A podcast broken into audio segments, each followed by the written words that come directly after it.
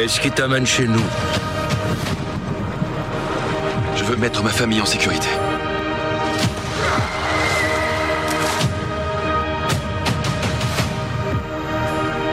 Traitez-les comme vos frères et sœurs. Transmettez-leur nos usages. Suis-nous, garçon de la forêt Si vous voulez vivre ici, il vous faut une monture. On y va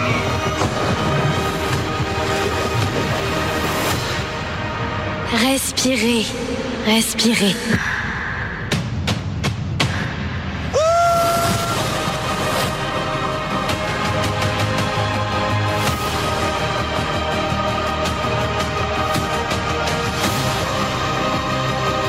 Un alien, c'est tout ce qu'il voit.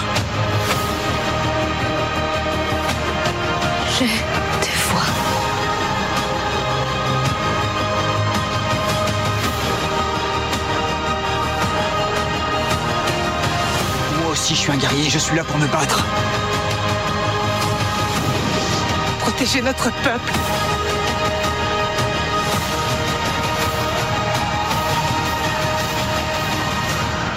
Finissons.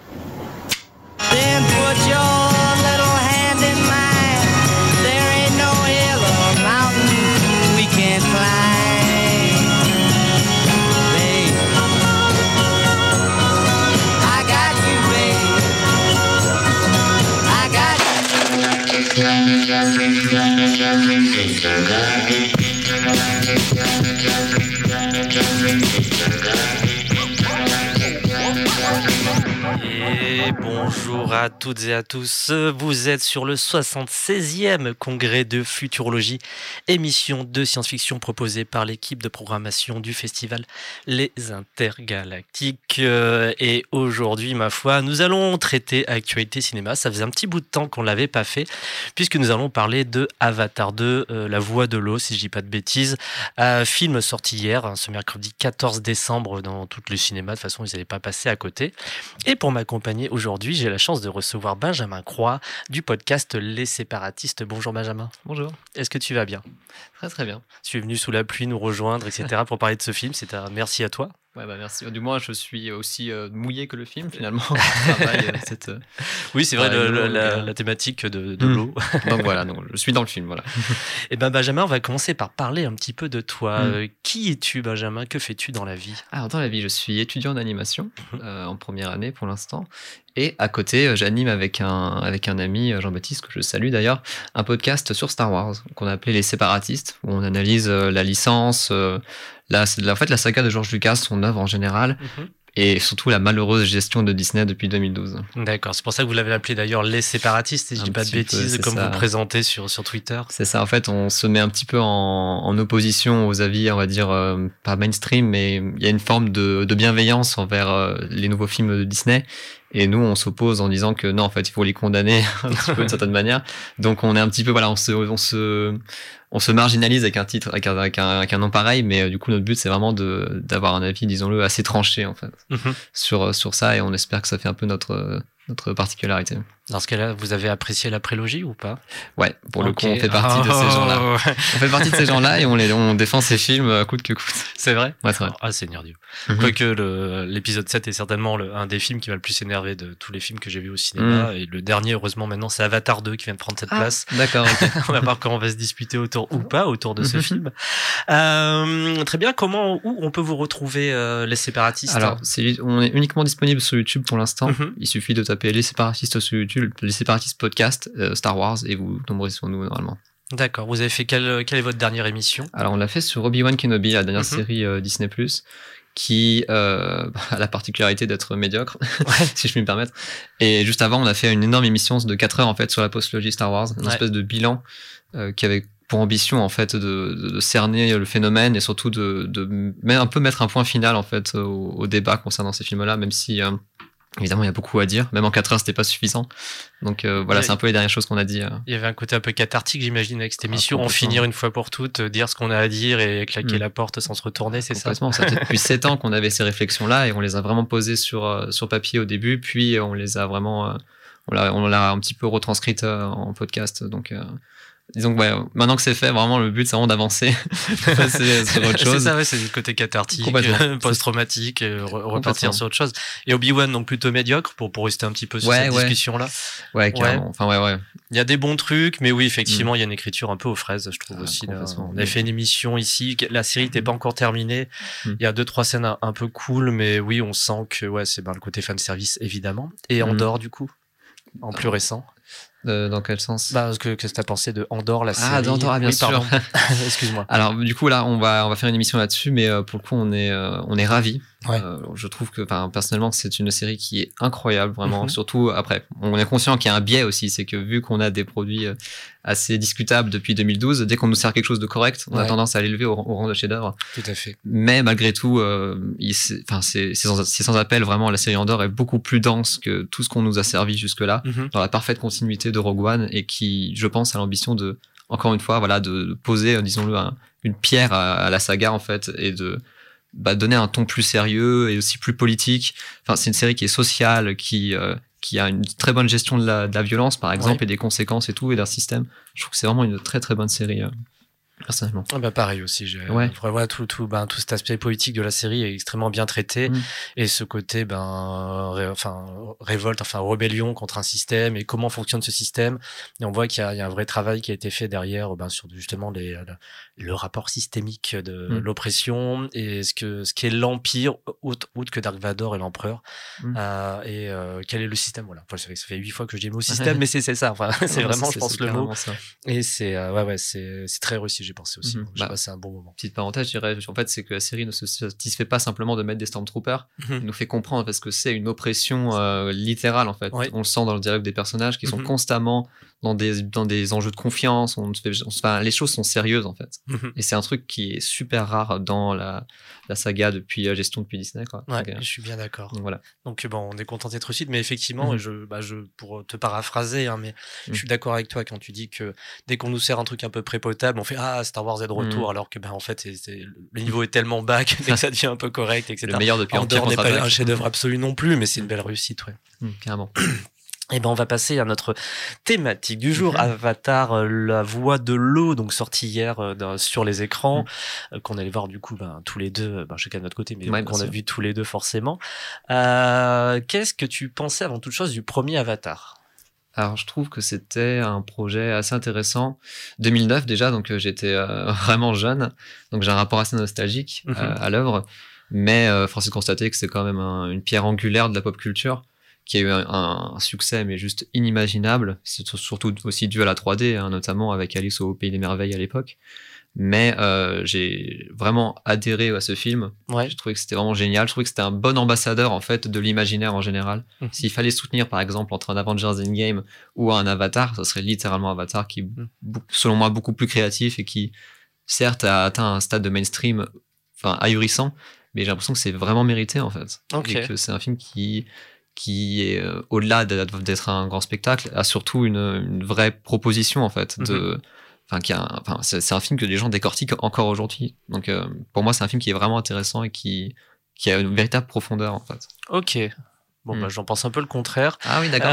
Euh, dans le c'est premier. Avatar, du coup, bah, j'étais moins, moins jeune que toi quand je l'ai vu. Mhm. Euh, phénomène culturel effectivement attendu. James Cameron, effectivement, le côté un peu 3D qui était très mis en avant. Je me souviens d'un ancien célèbre critique euh, lyonnais qui travaille dans le petit bulletin que j'avais croisé dans la rue et c'était vraiment à sa sortie. Il disait oui, il a inventé toute une grammaire cinématographique autour de Ah, tout ça. J'avais un peu pouffé de rire intérieurement. Euh, et euh, en me disant bah ouais, non, pas tant. Euh, Avatar, pour moi, est un objet pour lequel je n'ai par contre aucune animosité. Clairement, Euh, les gens qui apprécient Avatar, c'est les gens que j'apprécie. Euh, voilà, c'est- je je suis pas en mode euh, Mhm. supériorité. Ah non, vous aimez Avatar, vous avez rien compris, c'est très loin de là. Mais je j'avais fait ah c'est cool. Franchement, je fais c'est cool, mais alors en faire un foin pareil, etc. Je voyais tout à fait l'objet de pop culture que ça avait été, le poids que ça avait à cette époque. On était y allé avec une dizaine de potes, c'était un peu notre sortie cinéma à plusieurs. On va voir Avatar, c'était un peu un événement. J'ai le truc, j'ai fait ah cool. Euh, ah, c'est joli, mais euh, j'étais un peu en mode ouais, je, me- je m'en fiche un peu aussi, quoi. Donc, euh, j'ai jamais été un gros gros défenseur, et donc ce qui permet, du coup, c'est moi qui auto rebondis sur ce que je dis, mais euh, je trouve bah, que j'ai l'impression que ceux qui ont aimé le, le premier vont vraiment se retrouver dans le deuxième parce que bon, on se retrouve vraiment sur le pas la même narration forcément, mais sur la même chose. hein, clairement, c'est bah, au moins ça mérite d'être une suite cohérente. Euh, mais si, on n'a pas trop accroché au 1, je pense que c'est un peu dur Ouais, d'accrocher c'est au sûr. 2. Mais en fait, il y a une continuité, euh, littéralement. Donc, euh, même si on n'est pas dans la découverte, vu Mhm. qu'on a déjà passé ce stade-là, on est, je pense, ouais, dans une forme de, de développement, en fait, et de complexification Mhm. légère, en fait, de ce qu'est cet univers. Pas d'un point de vue macro, j'ai l'impression. Ouais. Là, je rentre vraiment dans le sujet, mais Bien sûr, vas-y, vas-y. pour moi, on est vraiment dans un film qui se veut plus intimiste, littéralement, dans ses enjeux, qui sont beaucoup moins emphatiques, littéralement. Le grandiose, dans le premier film, on sent que voilà, on est quand même sur une guerre qui concerne vraiment une planète. Il y a, enfin voilà, c'est assez, euh, assez grandiose en soi. Et le deuxième, du coup, euh, pardon, il est littéralement sur une famille. Oui. Euh, D'ailleurs, je sais même pas si on peut spoiler encore ou On pas vraiment. va, on va faire une première partie comme ça. Ben, on vous prévient du coup à l'antenne et ensuite aussi pour le podcast qui Ouais. sortira derrière. On va, allez, on va rester jusqu'à 25-30 si ça dépend ce qu'on a à dire, etc.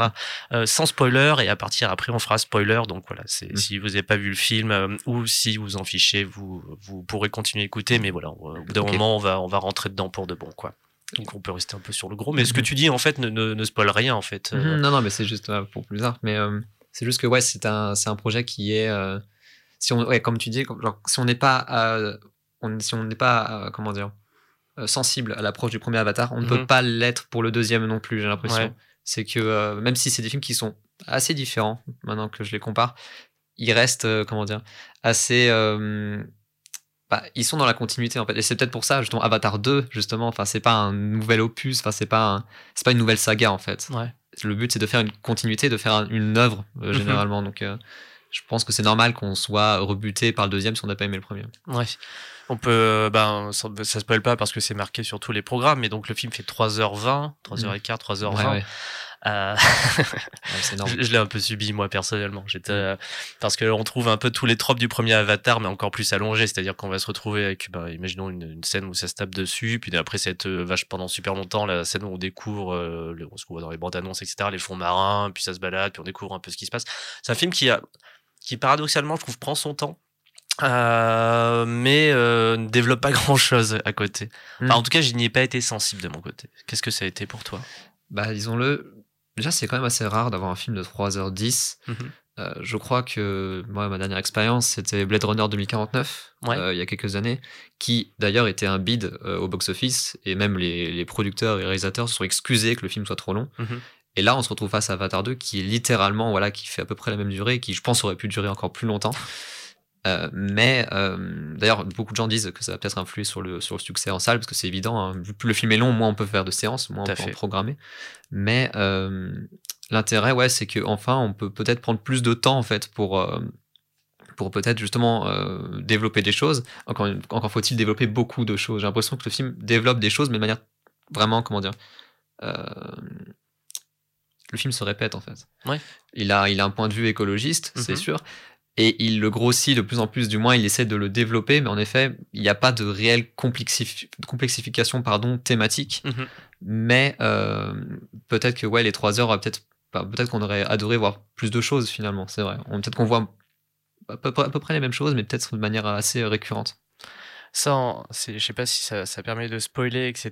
Mais euh, moi, deux choses qui tout de suite m'ont un peu marqué immédiatement. La première, c'est que je me suis dit, en fait, euh, je suis pas en train de regarder un film de live action, clairement. Justement, Mm. j'ai l'impression de retrouver George Lucas en mode euh, Mm. l'attaque des clones, quoi. euh, Ah. C'est-à-dire euh, full, full numérique. Mm. Et je me dis, mais en fait, je suis en train de regarder un film d'animation. Parfois, il y a trois humains, la Roger Rabbit, qui se baladent au milieu, Mm. enfin, vaguement, quoi. Et euh, vraiment, je te putain, j'en ai marre du numérique et tout. Enfin, vraiment.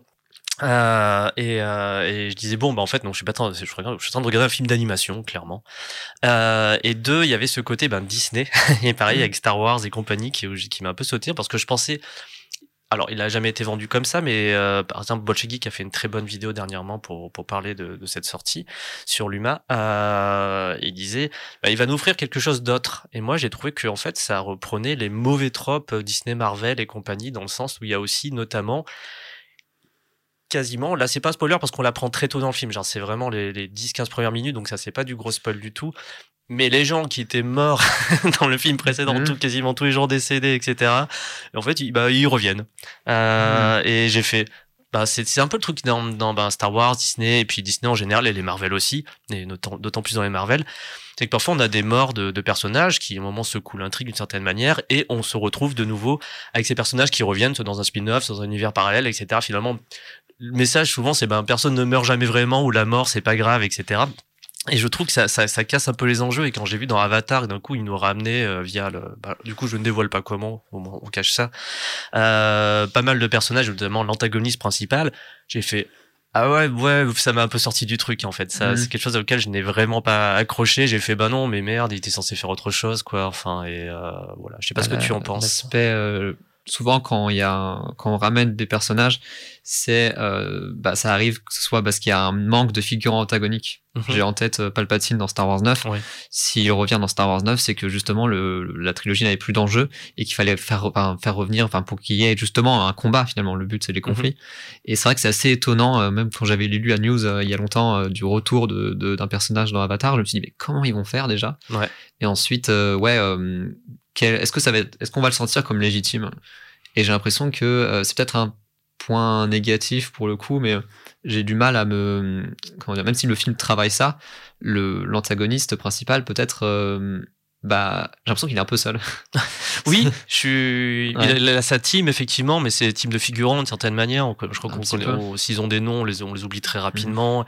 Ils ont pas une caractérisation énorme. Euh, mais mine de rien, je dis ça. Mais je trouve que ce personnage antagoniste principal qui revient, etc. Je trouve qu'il est peut-être mon personnage préféré du film. Hmm. Je me plains de ce de cette euh, décision narrative. Je m'en plains vraiment. Mais d'un autre côté, je trouve que pour moi, c'est le personnage qui porte un peu le film à sa manière, euh, parce qu'il est, ouais, parce qu'il est quand même bien incarné, que la- l'acteur qui donc s'occupe de, de doubler tout ça, enfin, est près de, près de ses traits, euh, bosse bien. Enfin, il est, on sent qu'il est investi. j'ai oublié le nom de, mais j'oublie tout le temps le nom d'acteur, etc. Ah, L'acteur, euh, j'ai pas, mais le non, faut pas chercher. Moi, je, je, je- j'en trouverai jamais. Mm. Euh, mais euh, ouais, et voilà. J'ai peut-être paradoxalement, je peux dire ça. Et aussi au niveau euh, peut-être de ses motivations, et je pense que c'est ça peut regrouper tout le film en général, les motivations sont euh, intimes, j'ai Mhm. l'impression, sont de l'ordre du personnel. C'est que si justement ce personnage-là euh, essaie du coup, bah, en veut à nos, à nos héros, c'est euh, non pas pour instaurer euh, un système de, capitalistique sur Pandora, mais euh, pour se venger. Ouais. En fait, donc euh, le scope visiblement n'est plus au niveau euh, macro, Mhm. mais au niveau vraiment du personnage en fait dans son intime et c'est aussi le cas pour les héros en général donc euh, on voit en fait je pense que ça, témoigne en fait de la démarche totale de cet Avatar 2 qui se veut bah, beaucoup plus recentré en fait et qui peut-être paradoxalement peut peut-être paraître moins moins grandiose en fait Ouais, moins ça- emphatique encore une fois Ben, en tout cas, je, je vais dans ton sens. Sur le côté, euh, effectivement, le, la narration, enfin, l'histoire va du côté de l'intime. Vraiment, de toute façon, c'est, c'est répété. euh, La famille, enfin, le, la, le noyau familial, familial, etc. C'est même dit dans la bande-annonce, c'est dit à la fin. Enfin, c'est limite la dernière Mhm. phrase. On est, on est une forteresse, etc. clairement Et euh, c'est, c'est dit, redit, ressouligné. Euh, et ben, je sais plus ce que je voulais dire. Euh, ben, moi, justement, moi, j'étais un peu, j'étais en, le film devait avoir 20, 30 minutes et euh, je commençais à me dire, ah, mais en fait, les enjeux des méchants euh, sont, et justement, ce côté, cette, comme tu disais, enfin, c'est ce que tu disais, je, je te reparaphrase, mais ce système qui d'un coup se revient sur cette planète pour, pour s'instaurer, etc. Ben, moi, ça, c'est un truc que j'aurais bien voulu voir, en fait, Mm. et plutôt, plutôt voir dans cet angle-là, etc., un peu guerre des mondes, entre guillemets. Et ben oui, ça ne l'est pas. Après, c'est pas quelque chose que je reproche fondamentalement au film. C'est peut-être une attente que j'ai personnelle, mais tu peux pas non plus dire ah ben, le film est mauvais parce qu'il a pas répondu à mon attente exacte. Ça va de soi. et je pense qu'aussi euh, au niveau de ces, gens, de ces enjeux-là pardon euh, ils vont être à mon avis développés dans les suites j'ai l'impression Oui. J'ai l'impression que ce Avatar-là est très. Bon, ça reste quand même un, spectacle, un, grand, un film à grand spectacle et qui se veut grandiose, mais je trouve aussi sur la retenue est assez modeste Mhm. sur beaucoup de choses. C'est que certes, il y a ces impératifs de, de, de divertissement et de bataille et tout ça, mais malgré tout, je trouve qu'il y a quand même une légère retenue. Ça me rappelle par exemple, juste pour citer, euh, la démarche d'Howard Shore, qui est le compositeur du Seigneur des Anneaux, Mhm. qui pour le deuxième film de la trilogie, bah, écrivait des musiques qui euh, étaient légèrement en retenue au niveau des chorales et au niveau de l'épique pour que dans le troisième film ça explose Ouais. et que enfin voilà c'est qu'il y ait une forme de libération. J'ai l'impression qu'au niveau des enjeux de Avatar 2, euh, ils sont resserrés, mais que visiblement, à mon avis, Cameron, il sait ce qu'il fait. C'est que si euh, il opte pour cette approche-là beaucoup plus intime, beaucoup plus personnelle, c'est pour que pour plus tard, justement, euh, on soit soufflé par les suites, en fait, Mhm. et soufflé par euh, l'ampleur de ce que euh, l'histoire va, va pouvoir euh, développer, je pense. Ouais, je, je suis d'accord, mais je trouve bien du coup c'est encore un défaut que je vais mettre de mon côté euh, dans le film. Et ben autant le premier Avatar était un film qui suffisait à lui-même, tellement début, fin, etc., résolution. Celui-là s'inscrit, comme on, on le sait tous, dans une euh, tas de suites qui se préparent. Et, euh, et donc peut avoir les défauts de, ben, de ce côté, ben, je suis un épisode de milieu et je vais avoir mon histoire dedans, puis d'un coup, ben, attention à la suite, les amis, etc. Mhm. Et euh, ce que j'entends, mais que j'adhère de moins en moins. Euh, maintenant, beaucoup de films qui euh, à succès, etc., ont avant toute chose euh, la volonté d'être des franchises, et donc parfois ils se retiennent un peu en disant ah, on va regarder pour plus tard, on va regarder pour plus tard, etc. Et mon opinion est ben ouais, mais donnez tout maintenant en fait. quoi. Mm. C'est vrai. Mais c'est vrai que j'ai l'impression que, bah, que, que, Avatar, que James Cameron voulait euh, littéralement bah, en train de commencer une saga en vérité. Mhm. C'est que ce deuxième film, pour moi, ce n'est pas simplement une suite, c'est le commencement Ouais. de quelque chose. Et dans sa démarche, il me rappelle George Lucas dans le sens où il est, il est visiblement en train de faire des épisodes ou des opus qui se veulent euh, en interdépendance Mhm. avec ce qui était fait avant, mais qui aussi ont une forme d'autonomie. C'est que malgré tout, certes, ce film bah, fait des rappels au film précédent, mais je pense que s'il y a des gens qui vont, qui vont voir Avatar 2 sans voir le premier, bah, ils auront quand même ces senti enfin, ce sentiment de résolution malgré tout. C'est que le film instaure des, des arcs narratifs, Mhm. instaure des personnages, tout ça, qui commencent tout de même à avoir une résolution à la fin du film. Comme par exemple, là, on disait l'attaque des clones tout à l'heure, c'est un film qui justement commence des choses et qui en finit d'autres. Ouais. Malgré tout, il y a quand même une suite, à savoir l'épisode 3, mais c'est que c'est encore une fois, à mon avis, il y a, il y a un enjeu entre euh, une forme d'inter- d'interdépendance et d'autonomie aussi. Je suis, ben, je suis complètement d'accord avec toi là-dessus. Effectivement, ça met au crédit du film. C'est-à-dire que je pense que quelqu'un qui va voir Avatar 2 sans avoir vu le 1 va très vite se repérer, capter les enjeux et même si c'est pas euh, ce qui s'est passé juste avant, etc. Il y a effectivement même des rappels dans, dans la réalisation qui est mis en place, notamment sous la mort du méchant, qu'on revoit un peu euh, via, via un écran. On comprend bien ce qui s'est passé, grosso merdo. Et, euh, et oui, je suis d'accord avec toi. C'est une qualité du film, effectivement. Il se suffit à lui-même. Même si on Mm. sent qu'à la fin, bah, on est en mode, ah, attention, ça va péter maintenant, quoi. Euh, donc, euh, je, je, je vais dans ton sens. Tu parlais de musique tout à l'heure. Qu'est-ce que tu as Mm. pensé de la musique de, de ce film-là? Alors, pour être honnête, je pense que James Horner me manque un peu. Ouais. il, est, euh, il est décédé, du coup, il me semble, après la sortie du premier film, et qui, du coup, en fait, la musique, je l'ai remarqué uniquement avec les thèmes des premiers films, en fait, du premier film. D'accord. Et c'est peut-être dommage parce que justement, ça me rappelle euh, un aspect nostalgique euh, qui, du coup, euh, qui est, euh, disons-le, in- inhérent en fait au YouTube, euh, au YouTube ou là, qu'est-ce que je dis, à l'Hollywood moderne, à savoir, euh, par exemple, dans Star Wars, on nous remet le thème de la Force constamment, le Mhm. but étant de nous rappeler des émotions qui sont euh, perdues. Mais euh, le but, c'est que, comment dire, euh, j'arrive même pas à me souvenir d'un nouveau thème. Même Mhm. si euh, la musique, ce n'est pas que des leitmotifs, c'est aussi, voilà, ça peut être aussi euh, plein de musique de transition, entre guillemets.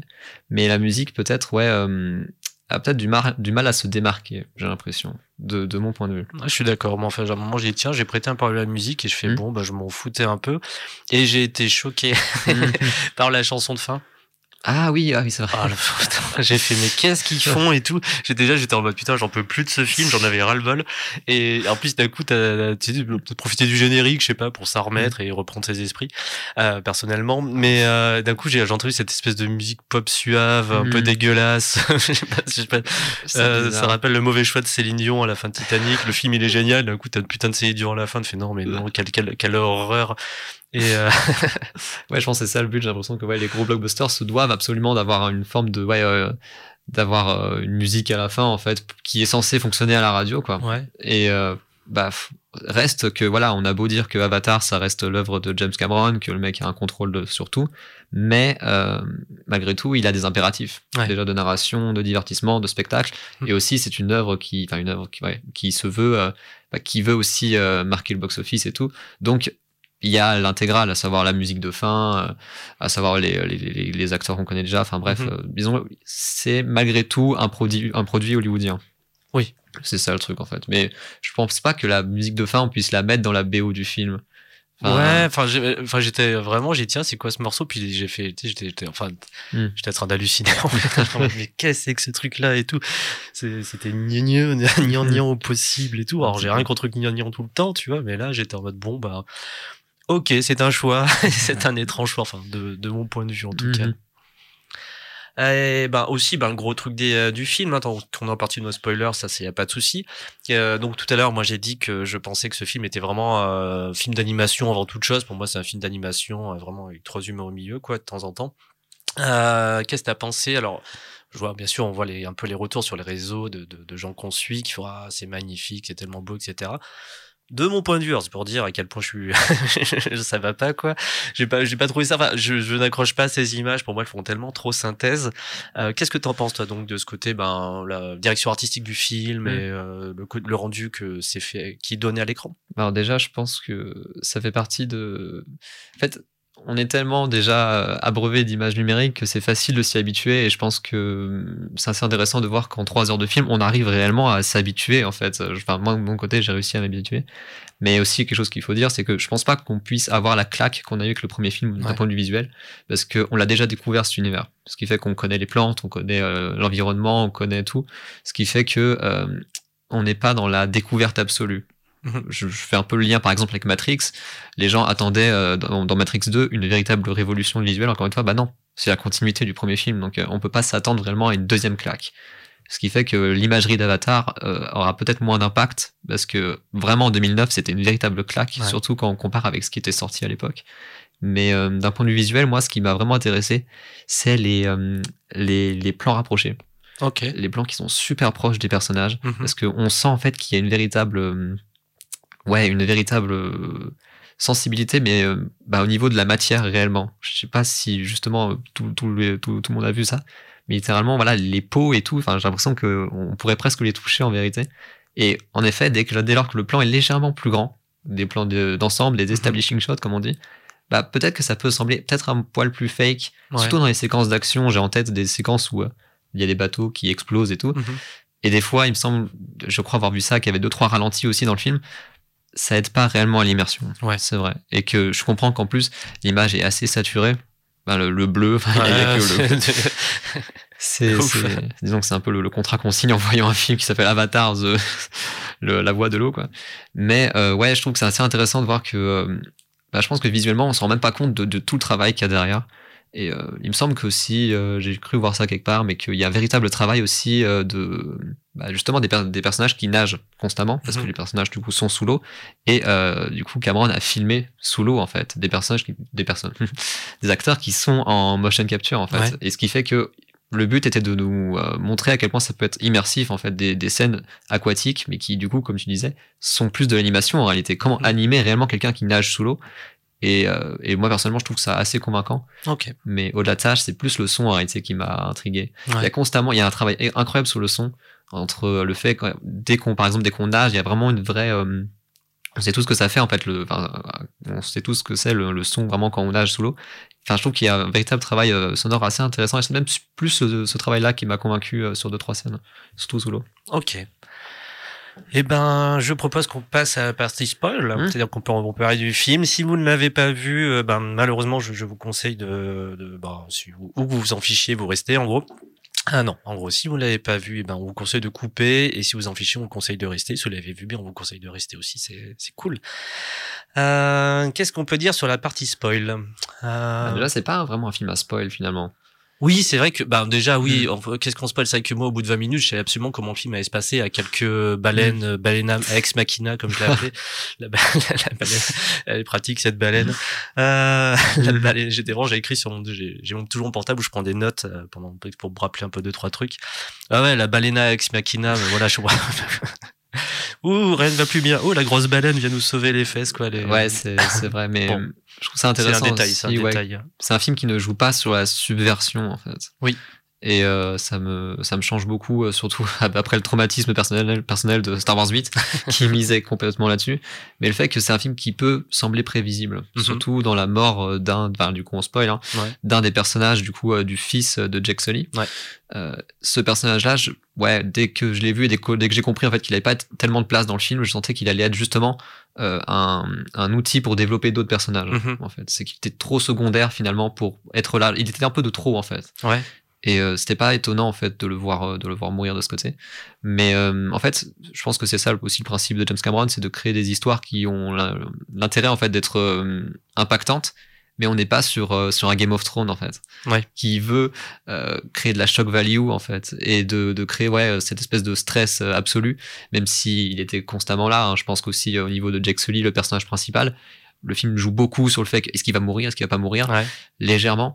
Mais euh, c'est un film qui ne se repose pas là-dessus, j'ai l'impression. Surtout d'un point de vue narration. Et, euh, ben, je, oui, ben, je suis complètement d'accord avec toi. Mais du coup, ben, ce que ce qu'on peut reprocher pour moi au premier au premier opus, et ce que je peux reprocher à celui-là, c'est le côté, j'allais dire, à cause des cousus de fil blanc. Mm. Et euh, alors, sans être non plus dans effectivement une espèce de volonté de faire des twists à gogo dans tous les sens, je trouve que le film à aucun moment ne cherche aussi à à travailler sur des sujets un peu plus profonds, de manière un peu étonnante. Enfin, tout est tout est un peu surligné dans ce film, je trouve. Enfin, on a un peu des rappels de la guerre du Vietnam quand c'est quand ben, les méchants vont brûler des villages, etc. En mode bon ben on brûle, etc. Un peu des imageries comme ça qui qui reviennent. Euh, point de vue, ben du coup je je, je pars sur l'imagerie. Il y a des il y a on va dire sur la fin, sur son dernier quart, j'ai j'ai commencé à un peu plus prendre mon pied quand ben, ce gros bateau débarque et en gros le cli- climax se passe là-dessus, etc.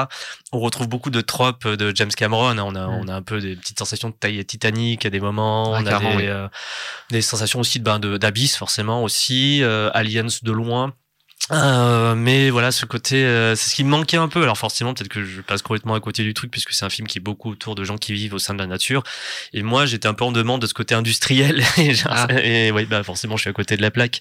Euh, et euh, et voilà. Et j'avoue que ouais il y avait quelques plans et un peu ces scènes d'action finale.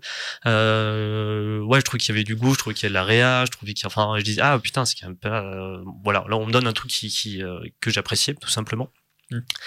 Et euh, sinon pour parler des bateaux ben c'est un peu rigolo. On a plein de bateaux qui dès qu'ils tombent par terre ou hein, etc tout explose etc enfin les bateaux il y a toujours ce trope de genre ah je tombe. Bah je je, je, je fais Mm. une grosse boule de feu mais c'est un détail. Ça arrive Mais c'est vrai que oui, en effet, il y a beaucoup de, de références à la filmographie en fait. euh, oui il y a même y a une phrase au moment qui est dite euh, genre qui qui est vraiment Mm. Bah si, qu'à un moment, bah, le bateau coule et euh, il y a deux personnages qui sont dessus, puis il y en a un qui fait ah, c'est comme Rose et Jack à la fin de Titanic, ils font Ah. ah. ils vont être aspirés de la même manière à la fin du bateau de Titanic. Ah oui, en je crois qu'il fait bah on reste, on s'accroche, on reste ensemble. Fait, il dit- je crois que c'est, je suis pas sûr que c'est exactement la même phrase, mais c'est vraiment le quasiment quoi. Mm, oui, carrément. Mais c'est vrai qu'en plus, oui, euh, comment dire. euh, vraiment, je pense que Avatar, on peut aussi le voir euh, surtout comme l'œuvre de James Cameron, ce qui fait qu'on aussi on comprend aussi ses, euh, ses obsessions aussi, euh, Mhm. surtout au niveau des, des fonds marins, tout ça. Et euh, peut-être que c'est quelque chose qu'on peut mettre au crédit du film ou contre le film, c'est que l'imagerie d'Avatar en général rappelle euh, les, les fonds marins. Oui. Surtout la nuit, en fait, où on voit tout qui est phosphorescent, on sent que, enfin, c'est quelque chose qui est assez intéressant, ce qui fait que, bah, une fois qu'on va vraiment sous l'eau dans Avatar, et ben malgré tout, euh, bah, cette imagerie, en fait, euh, ne se distingue pas tellement de celle qui est à la surface, finalement. Ouais. Entre Ouais. la forêt et la mer, peut-être qu'il y a peut-être pas- luxuriant. euh, C'est ça, en fait. Ouais. Du coup, euh, il y a peut-être moins de surprises en, en vérité. Mhm. Mais en vérité, je trouve que la, la, la direction artistique du film est assez, assez intéressante et qui, pour le coup, mise sur aussi bah, une forme de parallèle. Il y a, il y a beaucoup de, de, de, de scènes concernant des baleines dans ce film-là. Et euh, il y a des échos qui sont très très forts entre bah, les gens qui vraiment des, des, chasses à la baleine qui sont très très violentes. Et du coup, j'ai l'impression que là, c'était le moment où le film surlignait à 100% ses thématiques, à savoir, voyez à quel point c'est violent. Il n'y a même pas du tout l'envie d'être subtil. mhm. C'est, euh, on condamne très fortement vraiment ces actions-là et euh, c'est tout. Ouais. Donc c'est vrai qu'on peut trouver que ça peut manquer peut-être de, de subtilité ou machin, mais je pense que c'est ce film-là et c'est un peu comme, euh, comme on dit dans Spider-Man, c'est un grand pouvoir implique de grande responsabilité. Donc Cameron s'est dit, voilà, j'ai un film qui a une audience de ouf, qui, qui est attendu par tout le monde, bah Ouais. Là je vais surligner des choses à 100%. Et de par mon imagerie, euh, notamment militaire, euh, enfin, on sait que Cameron a une un fétichisme réellement pour, euh, pour l'imagerie militaire, surtout des, des Marines. Donc euh, c'est pas si étonnant en fait de voir que c'est bah, obsessions, ces obsessions-là pardon reviennent en fait constamment Et au-delà de ça aussi dans la direction artistique et aussi dans sa réalisation en fait. Et ce qui fait que voilà, comme on disait, les bateaux qui explosent sur l'eau, c'est vrai que c'est- voilà, c'est ainsi, mais je vois pas trop ouais. euh, je trouve, je trouve que c'est intéressant et c'est des choses qu'en fait que je pardonne volontiers au film en fait D'accord. parce que je trouve que sa démarche est quand même malgré tout peut être vue comme naïve mais moi je la vois comme sincère en fait Oui, ça, ça, il y a, il y a une vraie sincérité de Cameron derrière son film. C'est, ça se sent vraiment à chaque plan, qui limite une sincérité extrêmement naïve, je dirais. Mm. Enfin, qui, de mon point de vue, peut desservir la chose, en tout cas que- auquel je, je n'accroche pas. Je dis pas que j'adhère pas, mais auquel je n'accroche pas. Et, euh, et ben, du coup, je me suis posé une question. Du coup, effectivement, on a des personnages qui meurent ou etc. ou qui sont mis en danger à des moments. Et je me suis dit. ah, je me suis posé la question, donc très rationnellement, est-ce que je m'attache à, est-ce que je suis attaché à ce personnage, etc. Et en fait, moi, j'ai eu aucune émotion pour les personnages. Je sais pas ce qu'il en est de toi. bah le véritable enjeu de ce film en vérité c'était euh, encore une fois de nous faire redécouvrir Pandora ce qui est pour mon cas vraiment réussi mais surtout de nous attacher aux personnages et surtout aux nouveaux personnages il fallait que euh, euh, cet univers bah, finalement se complexifie comme je dis le problème, c'est que, encore une fois, peut-être d'un point de vue antagoni- antagonistique, pardon, il n'y a pas assez de, méchants. Ce qui fait qu'on a l'impression que bah, suffit de tuer un mec et c'est fini. ce qui est un peu dommage. Mais c'est surtout au niveau des, euh, des, euh, des, des, good guys, quoi, des, des héros. Il y a les, du coup les enfants de Jake Sully et de Nightiri qui, est, euh, qui sont, euh, je trouve, assez attachants. Il y a Loak, il y a, euh, il y a Took et il y a aussi euh, Kiri, je crois. Du coup, c'est des, c'est des personnages qui sont super, super attachants pour le coup, j'ai trouvé. Et malgré tout, c'est aussi assez compliqué aussi de, de les dis- distinguer réellement aussi, parce que au niveau des designs aussi, euh, c'est euh, c'est assez intéressant de voir que, euh, comment dire, il y a des avatars qui sont un peu plus verts, il y en a qui sont un peu plus bleus. Enfin Ouais. voilà, il y a quand même ce, ce- ce- ce travail-là. Mais euh, oui, en effet, l'intérêt, c'est en fait, la saga va tourner autour de ces nouveaux personnages, même s'il y a encore les anciens. Et euh, là, c'est vraiment, ça dépend vraiment de chaque spectateur en fait. Est-ce que vous avez, euh, est-ce que vous êtes attaché à ces personnages pour le coup? Mhm. Et euh, de mon côté, euh, j'estime que oui. Et euh, j'espère en fait parce que si ça marche pas, je pense que la saga en fait ne va pas marcher en fait. Oui, c'est, euh, ces personnages-là qui posent réellement la, la, le, ce qui est à venir, littéralement. Euh, ta, ta, ta. Et ben et du coup ben on parlait de la mort du, du fils de Jack Sully Mhm. qui arrive un peu en fin de film et c'est ben là aussi où j'ai fait mon, dé- mon dieu on est en plein plein Disney ce que je reprochais tout à l'heure en partie de notre spoil c'était que le le ce fils effectivement meurt donc drame etc ça pousse un peu d'ailleurs euh, qui pousse forcément les parents à aller à la guerre de la revanche quoi Euh, mais il est pas vraiment mort non plus puisque d'un coup enfin Mhm. il est euh, il se symbiosise avec euh, la enfin avec la faune et la flore etc puis eh ben euh, il peut se reconnecter pour plus ou moins retrouver des souvenirs de lui, enfin, etc. Et j'étais encore, et, et là j'ai fait mais merde vraiment, enfin personne ne meurt quoi, enfin et et, et c'est un- et moi c'est un truc qui, qui m'embête beaucoup dans, dans ces écuries là, c'est ce côté. Mais c'est pas grave, ah il est mort, ouais, on peut, soyez triste, mais finalement non, pas vraiment, etc. Et ah j'ai du mal avec ça. Bah, c'est vrai que là, c'est euh, l'aspect où il y a une forme de spiritualité en fait qui est créée d'un coup dans ce film et qui était aussi là euh, euh, précédemment. Je me rappelle de, euh, du personnage principal dans le premier film qui euh, se connectait à l'arbre de vie et qui entendait de loin en fait euh, et on ne voyait pas à l'image. On entendait de loin en fait euh, des bah, des il me semble des rires d'enfants tout ça. Du coup ça le ramenait à sa propre enfance au personnage principal. Et ça c'était plutôt subtil en vérité. Et là dans ce film là on nous montre littéralement à l'image des personnages qui parlent avec euh, avec littéralement euh, leur leur défunt en Mhm. fait ce qui euh, a le mérite euh, d'être euh, explicite mais qui finalement est peut-être pas très subtil pour, Oui, euh, pour c'est- certains aspects et ce qui fait qu'encore une fois il y a peut-être une forme de dédramatisation pardon mais hum, je trouve que ça va dans l'optique de James Cameron essaie de faire son propre Star Wars en fait. Il a envie de créer sa propre force, Mhm. genre euh, la force quoi dans, dans Star Wars. J'ai l'impression que c'est son but, ce qui fait que euh, peut-être qu'on peut perdre en, dra- en dramaturgie en vérité, mais euh, encore une fois, la mort de ce personnage-là en particulier n'est pas euh, impactante pour le personnage lui-même, mais surtout pour les autres autour. C'est que malgré tout, je pense que euh, les autres, euh, les autres enfants vont porter en fait cette culpabilité de cette mort, qui Ouais. va, je pense, se développer avec les films suivants. Donc en fait, c'est un personnage relativement secondaire, voire tertiaire, selon mon avis. C'est euh, et d'ailleurs bah, en parlant de, de mort etc donc euh, alors, euh, surtout dans ce film euh, mort égale violence enfin Mhm. etc combat j'ai trouvé très propre aussi pareil ce que je peux parfois reprocher à Disney sur Rogue One par exemple ça c'est vraiment l'exemple numéro un que j'ai en tête Rogue One, on se retrouve quand même des Storm- Stormtroopers, Stormtroopers donc qui se prennent un coup de bâton sur la tête et qui tombent par terre euh, littéralement morts. Et euh, dès qu'il y avait un truc de blaster, et ben ça faisait juste une, enfin ça les Mhm. tuait, mais ça faisait juste un truc comme comme s'ils avaient été touchés par un pétard quoi. Mhm. Et euh, et moi je trouve que j'aime beaucoup Rogue One, mais je trouvais que ce côté un peu aseptisé de bah, justement de cette rébellion qui qui, qui a tapé du Stormtrooper était un peu trop propre à mon goût. Euh, et dans ce film-là aussi, j'étais en mode parfois, bon, on a quelques traces de sang par-ci par-là, etc. Ça s'en fout quand même plein la gueule. Et je, je disais, ouais, enfin, c'est pas, c'est, ça reste propre, quoi.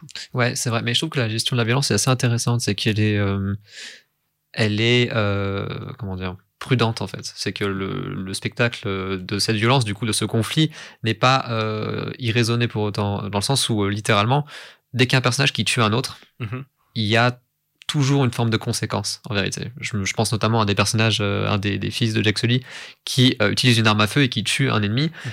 Il y a vraiment ce plan où il se rend compte de ce qu'il vient de faire, regarde son arme, euh, quitte à la jeter par terre. Et par exemple aussi, je pense à Neytiri qui, à la fin, fait des, enfin voilà, est assez assez violente et qui fait des actions assez badass, pour être honnête. Bah, il y a toujours ce côté où on sent qu'elle est devenue mais animale en Ouais. fait. Elle, elle, elle s'est perdue, elle s'est perdue elle-même.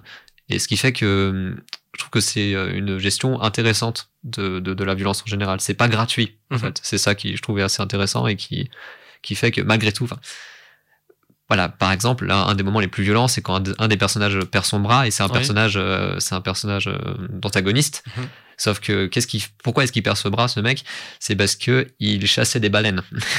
Donc, euh, j'ai pas beaucoup d'empathie pour ce mec, mais du coup, en- en- la violence est punitive En fait. Et quand on sent que quand elle affecte les personnages principaux, euh, et ben, enfin, les personnages gentils entre guillemets, et ben on sent qu'ils se, ils se perdent eux-mêmes. Et quand elle affecte les méchants, bah, souvent ils l'ont mérité aussi. Ouais. À part justement encore une fois le personnage principal, l'antagoniste principal, qui lui a une forme bah, de, de, de rédemption en vérité. Une espèce de, de- il y a un travail de, euh, le but c'est de le complexifier en fait et de Mhm. l'humaniser. Et ça je trouve ça aussi intéressant, c'est que c'est certes punitif et c'est certes assez euh, viscéral certaines fois, mais on sent que euh, bah, si un personnage n'est pas trop affecté par cette violence, c'est souvent qu'il aura peut-être un shift plus tard. Quoi. Ouais. Enfin, en- je pense en partie. Quoi. Oui, du coup, ben, le, le personnage du, du méchant, effectivement, est, euh, a une évolution dans ce film, en tout cas une pré-évolution plutôt. On sent, Mm. on sent qu'il y a quand même des choses qui se passent, et notamment, bah, grosse, grosse thématique du film, hein, la filiation. On l'a, on l'a déjà dit, on parlait de famille. Ouais, la parenté, ouais. la parenté, la filiation, euh, qu'est-ce que ça nous fait, fait faire, etc. Donc c'est euh, voilà, c'est une des grosses thématiques du film. Pareil, ça c'est ça c'est même pas un spoil, on le voit, c'est assez immédiat, mais elle devient intéressante car elle est adaptée effectivement à ce personnage. Mais l'autre personnage que j'aime beaucoup, donc c'est le petit humain.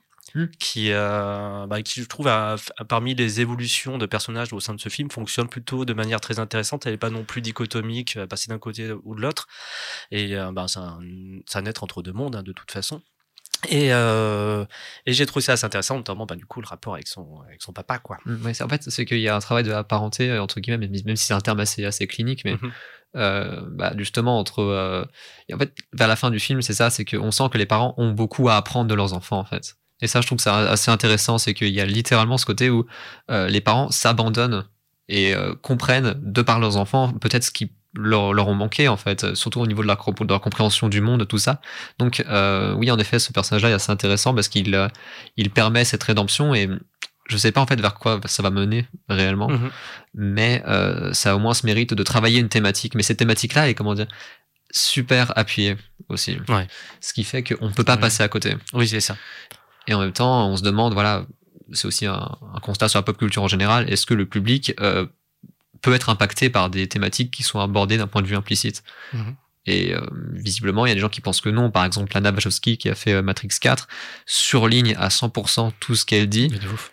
parce que elle est euh, blasée parce qu'elle a vu que Matrix 1 n'a juste rien fait en fait et que la saga en général n'a pas euh, été très impact n'a pas vraiment impacté le monde autant qu'elle le voudrait et euh, dans ce film là Avatar 2 peut-être que le but c'est justement de bah y aller en fait euh, littéralement en fait pour Ouais. je pense avoir cette ambition un peu ouais euh, James Cameron un peu en tant que démiurge c'est vraiment de de, de, de, de, créer en fait et de d'aborder des thématiques mais de manière super frontale Mhm.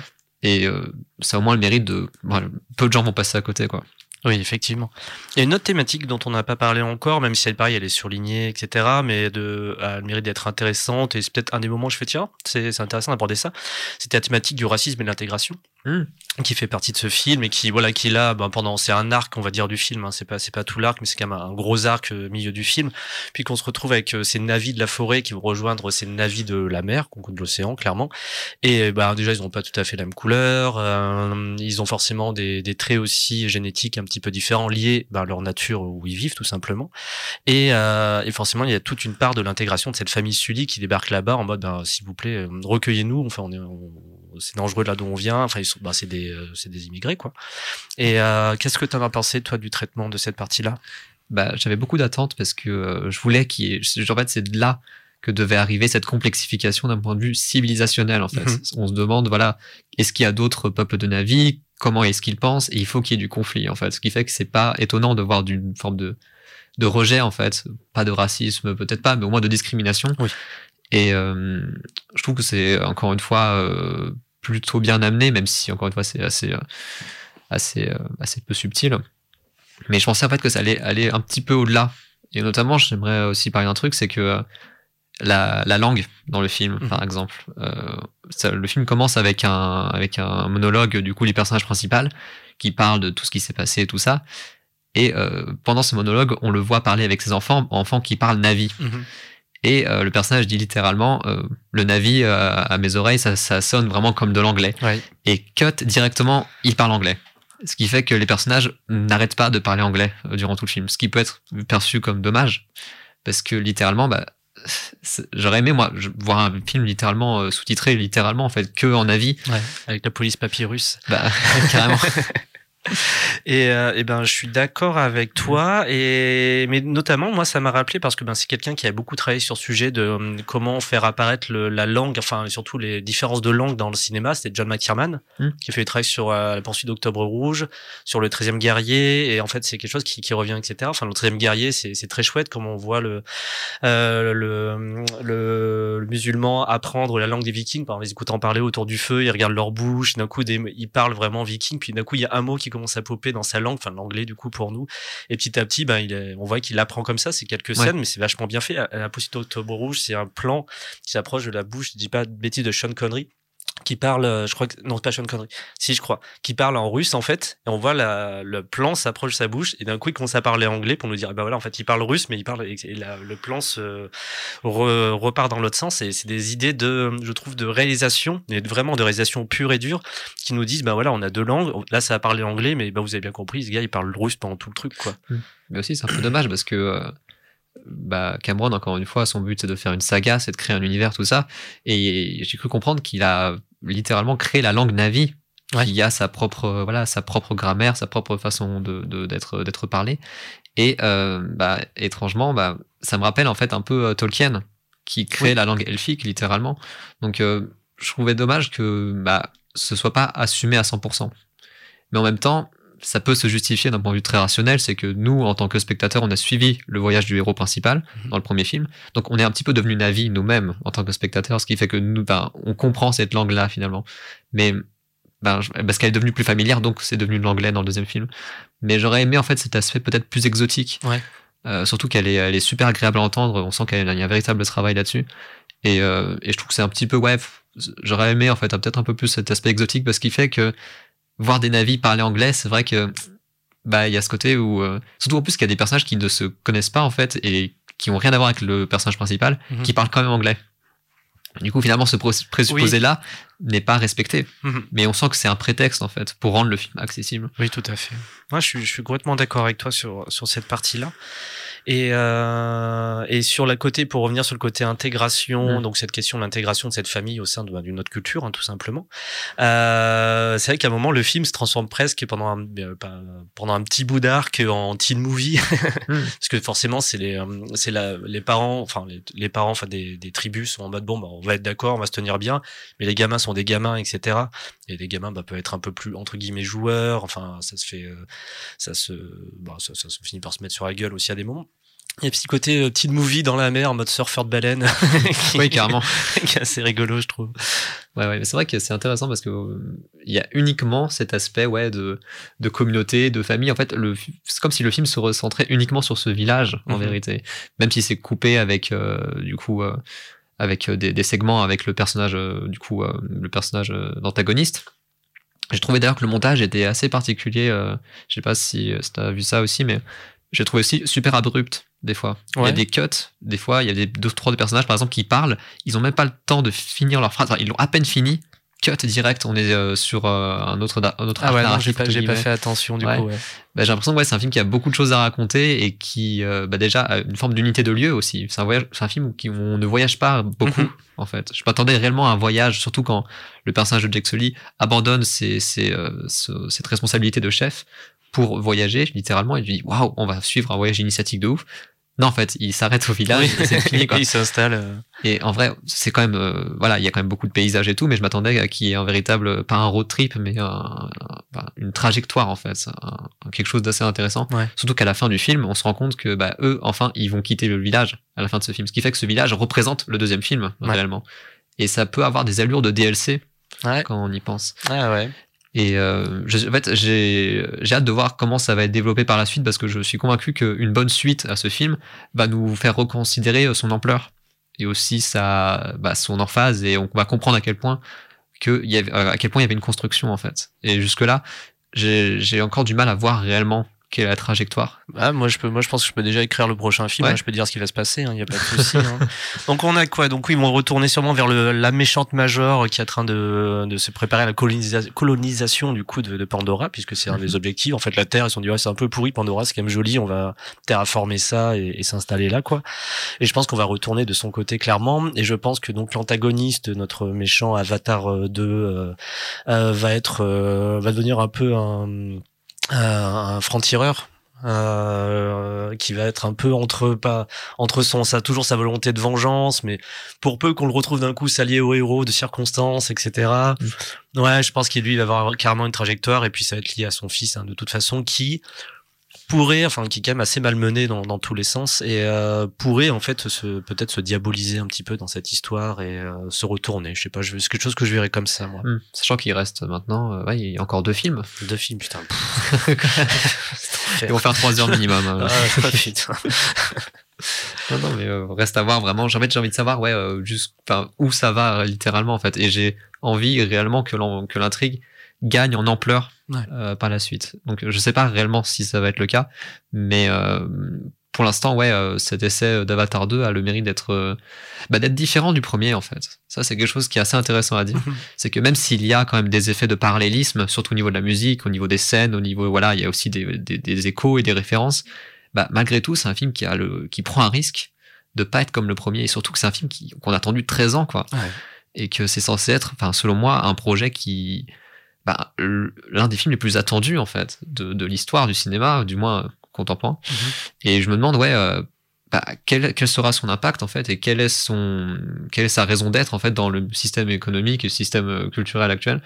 Et euh, j'espère que, justement, cette prise de risque-là, d'avoir d'un film légèrement plus modeste, et qui bah, a le mérite de, de développer d'autres choses, avoir une dimension plus intimiste, euh, est-ce que ça va payer en fait? Est-ce que les gens vont l'apprécier comme ça? Ou est-ce que le, le public va se dire non, on a attendu 13 ans, il fallait quand même qu'on ait un gros film qui, qui casse la baraque, comme on dit Euh, Et ça, j'en suis pas. Enfin, je sais pas du tout en fait quel sera l'accueil de ce, de ce film en Mhm. fait, surtout avec ses parties pris. Moi, ça fait qu'il est sorti depuis hier, mais on n'a pas trop d'indices de box-office actuellement qui est tombé. J'ai pas regardé du tout. hein. Apparemment, ouais, il, euh, il ferait moins bien que le premier. Ouais, j'ai le sentiment. Il y avait Euh. pas grand monde. Moi, j'étais en salle à 10h45, mais après, c'était la première séance. C'était le moment où je pouvais aller au cinéma dans, dans ma journée. Ouais, ouais. Et on était pas, c'était pas full, quoi. Ouais, ouais, ouais, on est arrivé. Euh, je l'ai- vu avec, un- avec un ami. On est arrivé deux heures à l'avance. Il y avait. euh, enfin, vraiment, je m'attendais vraiment à une, à une, à une vraiment une file d'attente Ouais. euh, digne de Star Wars 7 en 2000, Ouais, en ouais. 2015, Je m'en souviens. mais pas du tout. Ok, ouais. Donc c'est ça qui Tu l'as vu à quelle heure, toi? Euh, je l'avais vu à 16h50. Ok, ouais. Ouais, Ouais, donc finalement, c'est peut-être pas voilà l'horaire, mais je me dis quand même, c'est un film qu'on a tenu 13 ans Mhm. et euh, visiblement, bah, c'est le plus gros succès de l'histoire du cinéma, le précédent. Je m'attendais à un véritable raz-de-marée. Mais euh, comme dit James Cameron, le contexte a changé. Ouais, c'est que maintenant, il y a des euh, sites de streaming. Les gens se sont habitués depuis le Covid à, à consommer chez eux. Donc, le, le- voilà, comme il disait, le contenu n'est plus, enfin, ce n'est pas que le cinéma maintenant. Ce qui fait qu'il peut y avoir une forme de flemme Surtout le fait d'avoir un film de 3h10. Ouais, puis le Covid est passé par là aussi. Il Oui, a fait carrément. super mal aux salles, hein, vraiment. Quoi. Oui, carrément. Donc, euh, c'est assez intéressant. À mon avis, voilà, c'est un film qui fera pas aussi bien que le premier, mais euh, il faut en fait, euh, je pense que c'est un film qui qui incarne quelque chose de la pop culture et d'un imaginaire. Et je préfère largement soutenir euh, une démarche pareille plutôt que, encore une fois, les films Marvel qui, selon moi, sont un peu en train de tuer la. Oh, c'est La chose, c'est- un enfer, tous ces derniers films, j'en peux plus. hein. Ouais. les derniers Marvel, j'ai j'ai vu, j'ai fait oh putain et tout. Mhm, bien sûr. Mais euh, du coup, ouais, donc c'est un acte politique d'aller voir Avatar 2 Bah, pour toi. Bah, surtout au niveau de la pop culture en général, en fait. Moi, Ouais. j'attends euh, des, euh, des phénomènes, en fait, et des événements. Par Mhm. exemple, je- j'ai regretté, euh, quand j'étais plus jeune, de pas avoir assisté au Seigneur des Anneaux, que j'ai découvert après coup. Mhm. Par exemple, je suis allé voir le roi Arthur de Guy Ritchie dans l'optique Ah d'assister à ce phénomène, sans comprendre que c'était juste un, c'est juste le plus gros flop de l'histoire du cinéma. Mais euh, reste que euh, je voulais vraiment, voilà, je veux assister à, à ce genre de choses et euh, j'espère qu'Avatar 2 va en fait mobiliser ça en fait et qu'on sera juste passionné en fait par une saga parce que là c'est le début de quelque chose. Et euh, si les gens sont au rendez-vous, ce que j'espère, hein, euh, et, et qu'il y a un engouement, euh, voilà, c'est peut-être assister, ouais, à, bah, à un nouveau Star Wars, peut-être. Je Rien sais pas. ça. Bah, honnêtement, c'est mes attentes, euh, surtout au niveau voilà de, de, de son succès, même si c'est très différent, bien sûr. Je serais beaucoup plus attaché à Star Wars, mais reste que voilà, j'ai, j'ai- en fait, j'ai, j'ai ces attentes-là au niveau du film, et euh, j'espère que euh, que ça que ça sera le cas, parce que pour l'instant, je trouve que c'est plutôt réussi. Il reste à voir si le public sera là. Est-ce que, bon, il nous reste quelques minutes, quatre Mhm. petites minutes pour finir cette émission. Est-ce que, ben, tiens, pour faire ton petit bilan, on s'approche de la fin de l'année, quels ont été tes films préférés cette année? C'était un top 1, Oh. 2, 3 Ouais, c'est- une question piège, je sais. Moi, je peux dire les miens pendant ce temps-là, comme ça, t'as deux ok. minutes pour réfléchir. Moi, c'est euh, trois films de, bah, je trouve qui, qui me donnent un peu leur amour du cinéma et qui l'ont réussi. Euh, il s'agit de RRR, le film indien. euh, Apparemment, qui est très bien, Ah, c'est ouf. Ouais. Et, euh, Top Gun, Maverick, Hmm. pour moi, qui est vraiment une proposition de cinéma avec une honnêteté, un côté, ben, j'y croyais pas, si, mais j'en avais rien à foutre, mais j'ai vu ça, j'ai fait, mais c'est trop bien. Et euh, Everything Everywhere All At Once, Ah, qui ouais. sont voilà, qui sont pour moi trois films euh, qui parlent du cinéma, enfin qui déclarent leur amour du cinéma tout en faisant leur popote aussi euh, en mode ben, on fait ce qu'on veut, on est à donf. Et c'est des films qui sont naturellement généreux et honnêtes avec eux-mêmes. Et, euh, et même Top Gun, Maverick, Top Gun Maverick, on sent qu'ils étaient investis, les gars, à faire ce film. On dit, putain, on va faire un putain de bon film, on va faire un, vont à salle, ils vont faire trop bien. Et ça a été le cas. RRR, alors là, on est, on, on dépasse toutes les, Ouais. tout truc. Et Everything, forcément, c'est, bah, c'est mon préféré, hein, de, de, la- de très loin. Bah, euh, de mon côté, euh, je dirais. bah, Everything, je pense en troisième, Ok. qui, qui est vraiment super cool, qui a vraiment une, une- une claque incroyable. De ouf. J'ai en tête aussi Les Chroniques de Vesper, qui est un film de science-fiction qui est sorti. Je l'ai vu, je l'ai pas vu. euh, qui est sorti. Si, je l'ai vu. Ouais, voilà. Ah. Ah, du coup, qui Ouais. est euh, franco-lituanien, je crois. Oui, oui, oui. Euh, je le mets parce que voilà, je pense qu'il a déjà été oublié, ce qui est un peu triste. Euh, et euh, peut-être euh, bah, en premier, euh, j'avais peut-être en tête euh, le Pinocchio de Guillermo del Toro qui est Ah sorti ouais. juste euh, il y a deux jours, Ah, ok. qui est vraiment très très cool. Ah, j'ai eu des bons retours, je crois, de ce film. ouais. Euh, mais euh, mais, mais c'est vrai qu'on a été euh, plutôt gâtés, euh, ou peut-être Dune hein, d'ailleurs. Je sais pas si c'est cette année C'était la- l'année c'était dernière. septembre 2021. Autant pour ouais. moi. C'était à saison Non, bah, va, pour, va pour Pinocchio alors. Chronique de Vesper, pour dire un mot, bah, moi, ayant bouffé beaucoup de euh, cinéma indépendant qui traite de sujets de science-fiction comme ça, c'est un film que j'avais l'impression de déjà voir, en fait. Hmm. D'avoir déjà vu en court-métrage. On a des grosses sélections qu'on fait à première, avant-première avec le festival. Et euh, on en reçoit beaucoup de, de cet acabit. Je comprends vraiment qu'on puisse l'apprécier, mais moi, j'étais, moi, j'étais pas tout à fait dedans, quoi. Hmm. Mais bon, j'ai pas, j'ai pas une animosité non plus contre ce film. Ouais, c'est juste que c'est un projet qui est tellement. euh, Enfin, qui, euh, qui a tellement peu de budget en vérité. Oui, et en oui. fait, c'est plus une manière de soutenir en vérité la, la démarche, surtout que c'est un projet qui a de l'ambition en fait. Mhm. Et donc, je trouvais que c'était assez intéressant de le mettre en avant, euh, surtout que, voilà, encore une fois, il est oublié. Je mettrai une petite mention qui me revient puisqu'on parlait de petits budgets, etc. Mm. Mais le Visiteur du futur de François Descraques, Mm. euh, série que j'avais jamais maté de ma vie, etc. Au fond de trois épisodes il y a mille ans. Euh, J'étais allé voir en mode tiens, on va voir ce que ça donne, etc. Et ben j'ai trouvé que c'était une bonne surprise de et d'un point de vue écriture, etc. Il s'en était carrément bien sorti. C'était euh, pour moi Mm. c'est ma mention du genre bravo quoi. Je m'attendais ouais, vraiment pas voir quoi. en salle. Et ben écoute Benjamin, merci beaucoup pour Merci. d'être venu aujourd'hui. Donc, Merci on peut te retrouver sur le podcast Les Séparatistes. hein. Vous pouvez trouver, si vous écoutez cette émission en podcast, elle est en lien sous l'article du podcast, tout simplement. Euh, prochaine émission de prévue, là? Ah bah sur Andorre. À Andorre, du coup, on reste là-dessus. Et ça va être une des premières émissions positives du podcast parce qu'on est juste enchanté. Donc, si vous voulez écouter 4 heures de qui trash la postlogie, euh, c'est disponible sur YouTube actuellement. Donc, allez-y, 4 heures. J'en ai écouté un bon bout, je crois, de mémoire. Et ben, Benjamin, beaucoup de, merci beaucoup d'être venu aujourd'hui. Merci à vous. Et ben, on se retrouve la semaine prochaine. Je reçois Alice du podcast aussi, C'est toi la radio. On va parler de son parcours et de plein de chouettes choses et une belle rencontre qu'on va faire avec elle. Nous avait rejoint notamment sur le- l'émission sur Obi-Wan Kenobi. Elle était avec Nadia Coste, elle, elle était là. Donc on la retrouve la semaine prochaine et je ferai sûrement une pause entre Noël et le premier de l'an pour en point de vue radio. Merci encore Benjamin. Salut. Salut, vous êtes sur Radio Canus 102.2, la plus rebelle des radios. C'était le 76e congrès de futurologie, émission de science-fiction proposée par l'équipe de programmation du festival Les Intergalactiques. Euh, Bonne soirée à tous.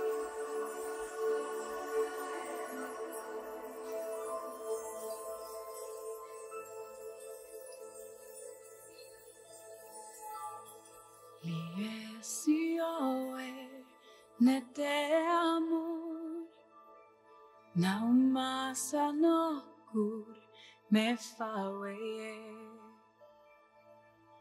tantina molunga mi patireiti mi papitanti launo ametelan لأنه لا مثلها 나로 일하여 세이하여 했던 일들에